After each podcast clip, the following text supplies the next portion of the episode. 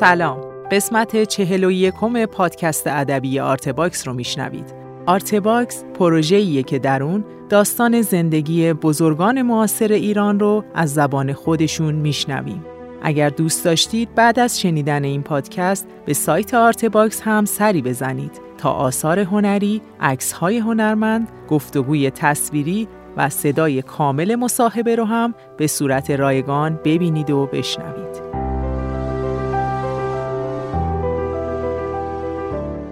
پروژه آرته تنها با حمایت‌های مالی علاقه‌مندان فرهنگ و هنر پیش میره. برای سهیم بودن در ثبت تاریخ معاصر ایران میتونید با حمایت‌های مالی ما رو یاری کنید.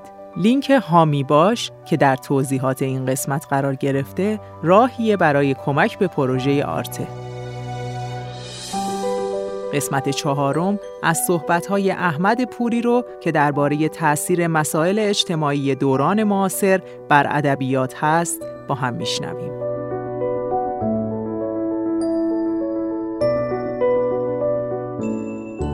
آرته، تاریخ شفاهی فرهنگ و هنر و ادب معاصر ایران.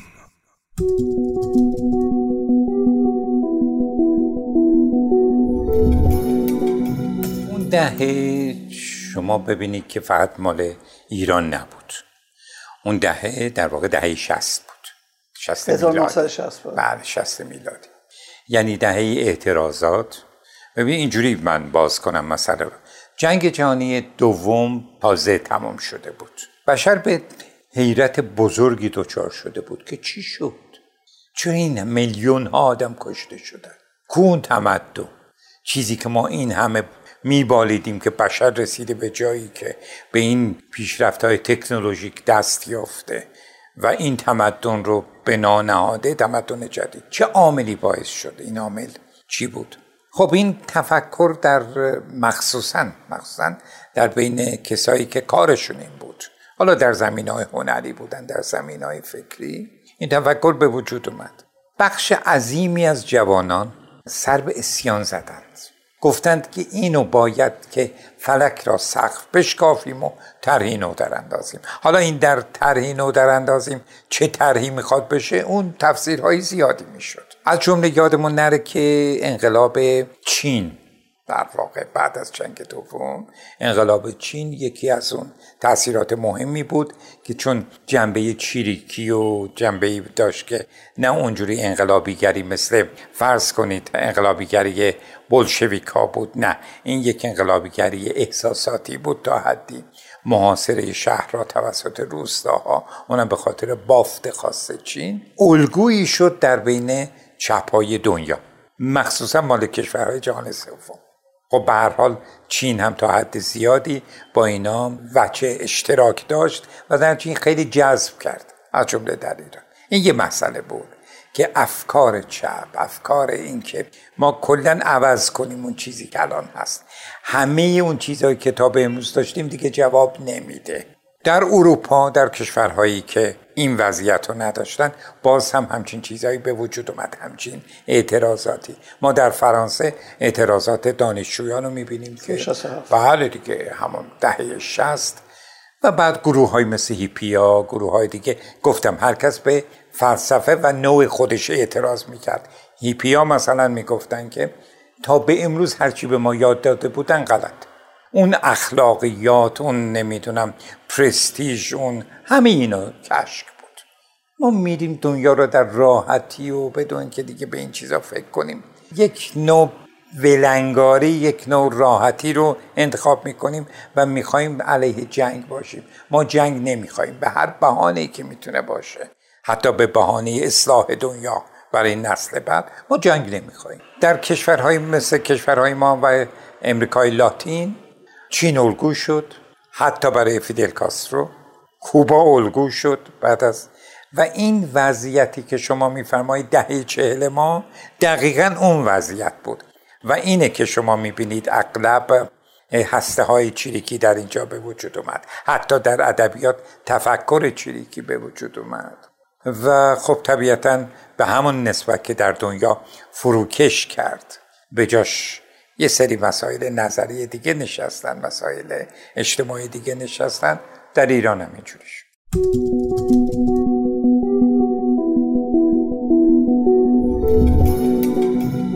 حیثی خب اونم باز از نظر جهانی دقت کنیم محبوبیت شوروی بود، چون در جنگ در جنگ دوم شوروی بیشترین تلفات رو داد و بیشترین فداکاری رو کرد و در از بین بردن فاشیسم در دنیا نقش بسیار بالایی داشت، حتی حتی در بعضی جا بیشتر متفقین که متفقین غرب رو میگن. خب طبیعتاً این یه جایگزین خوبی بود برای یه عده که اصلاحات اجتماعی میخواستن، اینه که جذب حزب توده به عنوان تفکری نوین، تفکری جدید و در این حال صلح دوست خیلی رو جذب کرد. الان شما میدونید که در دهه سی، فاصله بین دهه سی و چهل، کمتر متفکری، کمتر هنرمنده رد بالایی در ایران رو میشه یافت که حداقل به این حزب نزدیک نشد.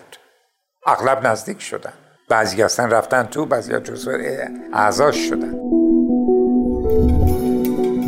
ناشی از بحرانیه که به هر حال کشورهای تازه بیدار شده و رو به توسعه، یا ما الان میگیم کشورهای جهان سوم، در اینا به وجود اومد. یه مثالی بزنم، شما قبل از مشروطیت بگیم بعد تا سیصد چهارصد سال وضعیت معیشتی و اجتماعی ایران همون بود.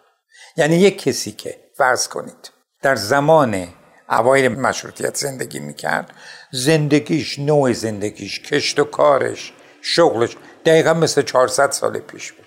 ما یه به یک خواب عمیق فرو رفته بودیم، ما مثل خیلی دیگر از کشورها. یه دفعه یک صدایی اومد، یه ترقی در شد و ما تازه چشم باز کردیم، دیدیم که دنیا مثل این که داره یک جایی دیگه حرکت میکنه. ما خواب بودیم، لحافو که از سر انداختیم اینور، بلند شدیم ببینیم تو دنیا چه خبره، دیدیم اونا راهی رفتن بسیار طولانی که ما هنوز شروع نکردیم اون راه رو. خب شما چه انتظاری دارید؟ الان ما دوان دوان خواستیم خودمون رو برسونیم. در این دویدن ها، اونم نه در جاده صافی که از قبل صاف شده باشه، در سنگلاخ و بد، این همه ناهمواری، زمین افتادن هست، زخمی شدن هست، کج و کولگی هست تا به امروز. ما اون جاده ای رو که شما میگید که میبینیم در دنیا و آرامش اومده، طی کرده، انقلابات خودشو داشته، سختی های خودشو داشته، تدریجاً بنا شده اون جاده و بر مبنای دموکراسی و حقوق و تفکر و اینا تو رسیده به اینجا. ما هیچ کدوم از اونا رو نداشتیم. ما در مناسبات ما قبل سرمایه‌داری زندگی می‌کردیم که ما قبل سرمایه‌داری، در حالی که حداقل دویست سال بود، صد و پنجاه سال بود که سرمایه‌داری شکل گرفته بود در دنیا، برای خودش قوانین خودش رو داشت، نظم خودش رو داشت و هر چی می‌خواست بیاد از درون این می‌خواست بیاد بیرون که دارای نظمی بود. ما از یک زندگی ما قبل سرمایه‌داری کاملاً روستایی یه دفعه می‌خواستیم برسیم به نهایت و تا امروز هم همین کار رو میخواییم بکنیم. اینه که یک کج و کولگی هست و در این کج و کولگی شما میبینید بخشی از ما درست مثل یک پیکر ناقص الخلقه، بخشی از ما بسیار پیشرفته است. بنده الان گوشی رو میگیرم دستم، عین کسی که تو امریکا نشسته، با این گوشی میتونم من کار کنم، میدونم اینترنت یعنی چی. اما از طرفی از نظر فرهنگی جاهای چنون دورم که مثل بابا بزرگم دارم تفکر میکنم، فکر میکنم و زندگی میکنم.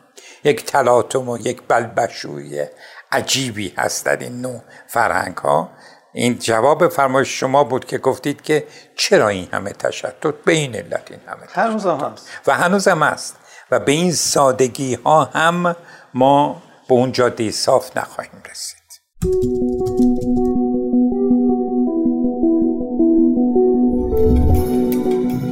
بخش اصلیش به خاطر اینه که ما مبانی فکری تحلیل جامعه رو نداریم.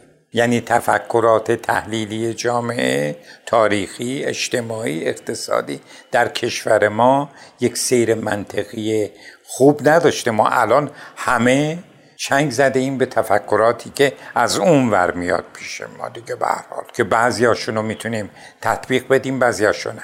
پس بر مبنای یک تفکر کاملا بومی که خودمون رسیده باشیم و با جهان هم ترازی کنیم، بر اون مبنا حرکت نمی کنیم. عینی ترین بخشی که در اختیارمونه به اون چنگ میزنیم.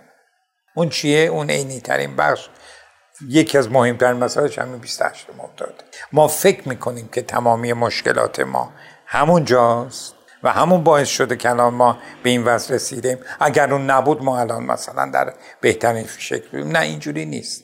برای اینکه ما اصلا مبنای تفکری و فکری و نظری اجتماعی رو نداریم. ما خواستیم با عجله خودمون رو برسونیم به آخرین خطی که الان دنیا رسیده از نظر تکنولوژی و تفکری. خب این امکان نداره. اون با حوصله و در زمان رسیده، ما همچین حوصله‌ای رو نداریم و هنوز نتونستیم برسیم. ویژگی‌های تفکر عقب مانده اینه که ما دنبال قهرمان، هیچ امیدی به خودمون نداریم. نشستیم یه قهرمان بیاد ما رو نجات بده. یه قهرمان وقتی میاد از نظر ما، اون دیگه برای ما میمونه دیگه. تبدیل میشه به مجسمه‌ای که جلوی چشم ماست و در وسط میدان مرکزی شهر است. همین قهرمان بازی اولاً یک ریشه در دیکتاتوری داره که دیکتاتوری تا به امروز ما رو وادار کرده که دنبال قهرمان باشید، چون خودمون هیچ زوری نداریم. دیکتاتور نمیذاره شما خودتون کاری بکنید. ما منتظریم یک نفر بیاد، زاپاتا بیاد، اون یکی بیاد ما رو نجات بده. این یک. دوم این که ما هرگز نتونستیم بشینیم مبانی تفکر این مسئله رو برای خودمون حل کنیم، نه برگرفته از خارجی با الگوهای اونا، با الگوهای خودمون مسئله رو حل کنیم که به قول شما ما چی بودیم، مصدق کی بود. من همون نظر شما رو میگم، من کاری به ارزش گذاری ندارم. مرد بزرگی بود به هر حال از نظر تاریخی. شما اینو در هنر هم میبینید. شما اگر جرأت دارید اینو الان در مورد شاملو که همه ما چقدر دوستش داریم، کافی یک نقدی بکنید. قبل از این که حرف شما رو عده‌ای بشنون، عده زیادی حتی حمله میکنن و اولین حرفی که میزنه تو کی هستی که راجع به شاملو صحبت میکنی؟ فکر میکنی چرا این اتفاق میفته؟ این به خاطر اینه که ما قهرمان درست کردیم. چرا قهرمان درست میکنیم؟ به خاطر اینکه خودمون زور نداریم. منتظریم یه قهرمان بیاد ما رو نجات بده. بدبخت ملتی که به قهرمان احتیاج دارد.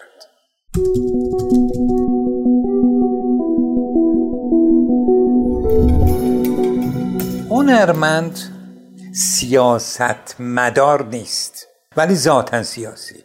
یعنی چی؟ وقتی هنرمند جبهه‌گیری میکنه بدون اینکه مستقیم بگه و بین روشنایی و تاریکی با روشنایی جبهه‌گیری میکنه، طرف روشناییه، یعنی تمام شد دیگه، شد سیاسی. یعنی مخالف ظلم، مخالف تبعیض، مخالف محرومیت انسان هاست. پس هر هنرمند واقعی بدون تعریف قبلی سیاسیه. اما اینکه هنرمند آیا باید سیاست مدار باشه یا سیاست زده باشه، مطلقاً درست نیست. هر هنرمندی که در طول تاریخ ما میبینیم در بخش‌هایی از سیاست تاریخ مصرفدار خودشو قاطی جریانات کرده، از بین رفت. ولی اون هنری که جوهر این مسائل رو بدون اینکه اسم ببره، بدون اینکه جهتگیری مشخص خیلی ساده بکنه، در هنرش جمع کنه، اون برای همیشه خواهد بود. ما وقتی الان شعر حافظ رو میخونیم، عمیقا متأثر میشیم و میبینیم انقدر جامعه هست که به همه چیز میشه چسبون. حرف دل آدم رو میزنه. شب تاریک و بیم موج و گردابی چنین هایل، کجا دانند حال ما سبک باران ساحل. این اصلا دیگه خلاصه کرده جوهر همه اون چیزهایی که بارها از دل من و شما گذشته، همه رو ریخته در یک بیت به این زیبایی. هنر یعنی اون میمونه دیگه. الان هشتصد سال مونده، نزدیک هشتصد سال، و باز هم خواهد. ترجمه در واقع دریچه‌ای باز میکنه ببینیم که دنیا چی میگه. این کارو کردیم از مشروطیت به این ور. ما در واقع همزمان با دیگر حرکت‌های به طرف مدرنیسم، ترجمه هم اومد و دریچه‌ها رو باز کرد که ما دنیا رو بهتر بشناسیم. در نتیجه ترجمه‌های هنری و ادبی افق‌های بسیار زیادی رو جلو روی ما باز کردن. واقعیت اینه که اگر اینا نبودن، من نمیدونم آیا احمد محمودی به وجود می اومد. می اومد ولی نه به این قدرت، و یا خیلی از هنرمندان دیگه، گلشیری و کسای دیگه. اینه که به نظر من ترجمه یکی از اون ضروریاتی بود که در کشور ما اومد و برای پیشرفت فرهنگی ما خیلی کمک کرد. خب مترجم در واقع همون که گفتم داره دریچه باز میکنه برای دنیای دیگه. چه نقشی بزرگتر از این؟ داره آشنا میکنه هنرمندای ما رو با هنر جهان. نقش بزرگیه. اونی که میگه هنر برای هنر خودش دقیقا نمیدونه چی میگه. واقعیت اینه. بذارید این جسارت رو بکنم. شما تعریف بپرسید که یعنی چی؟ اون اینو خواهد گفت به شما، چون من با اینا صحبت کردم. میگه که من مهم نیست برام کسی اصلا میخونه کارمو نمیخونه کارمو. من وقتی حس میکنم که دارم زایش هنری پیدا میکنم، نوزاد رو به دنیا میارم و ول میکنم حالا اون نوزاد بمیره نمیره اصلا کسی ورداره بزرگ بشه یا نه. خب این یه ذره شعاره متناقض این حرف. شما اصلا چرا نوزاد رو به دنیا میارید اگه راست میگید؟ اگر فکر میکنید هنر برای هنره چون میریزی رو کاغذ. لحظه ای که من هنر رو میدم بیرون به شکلی مادی در میارم که دست شما هم برسه، ناخودآگاه من میگم که دنبال یک مخاطبم. پس هنر برای مخاطب شد نه برای هنر. اگر هنر برای هنره اصلا چرا به وجود میاری؟ همون درون خودت داری و حال میکنی دیگه. من زیاد جدی نمیگیرم این حرف.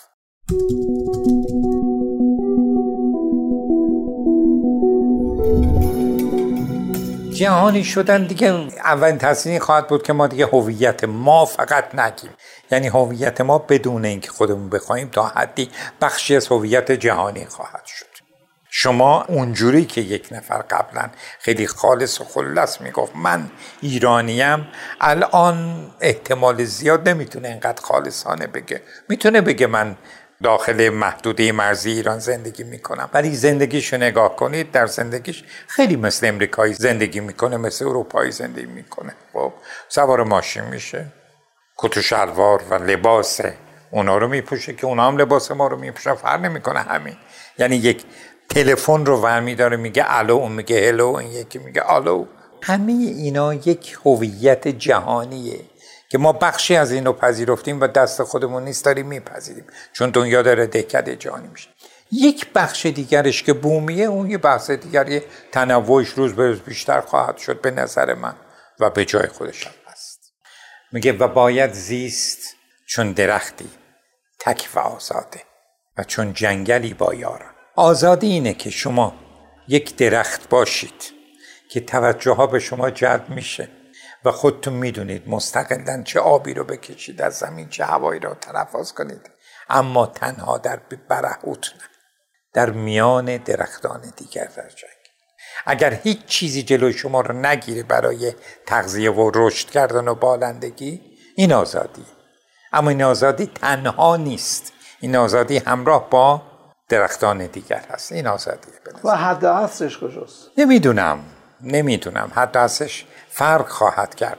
ببینید اگر از نظر اجتماعی بگید، یک زمانی به ناب فرم اجتماعی اون آزادی حدی داره دیگه. الان حدهایی که قد قرمز هایی که برای این آزادی در جهان متصور هست صد سال پیش نبود، هفتصد سال پیش اصلا نبود، شکل دیگری داشت اونجا. خیلی چیزا رو شما آزاد نبودید، برعکس خیلی چیزا هم آزاد بودید که الان ممکنه نباشید. مثلا اون وقت آزاد بودید که لازم شد شما بچه خودتون رو بکشید، دختر به دنیا می اومد اون رو میکشتن. یه آزادی بود که بهتون نمیگفت که چی. الان از فکر من شما نمیگذره این آزادی. این خط قرمز ماست. اینه که به قدری متغیره من نمیتونم راحت بگم که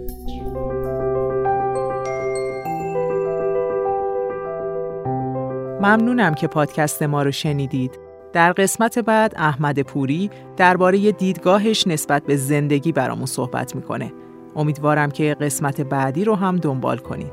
تهیه کننده فخرالدین انوار. تولید پادکست زهرا بلدی و پرهام وفایی. همکاران این قسمت مهدی زندپور، روژین گلستانی و آزاد نزاد مقدم.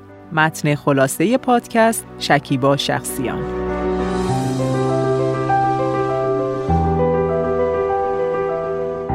من مریم بلدی هستم و میخوام مجموعه جدیدمون آرتباکس رو هم بهتون معرفی کنم. ما در آرتباکس داستانهایی از سرگذشت بزرگان فرهنگ و هنر و ادب معاصر ایران رو براتون میگیم که دیگه در بینمون نیستن. امیدوارم آرتکست رو هم بشنوید و دنبال کنید.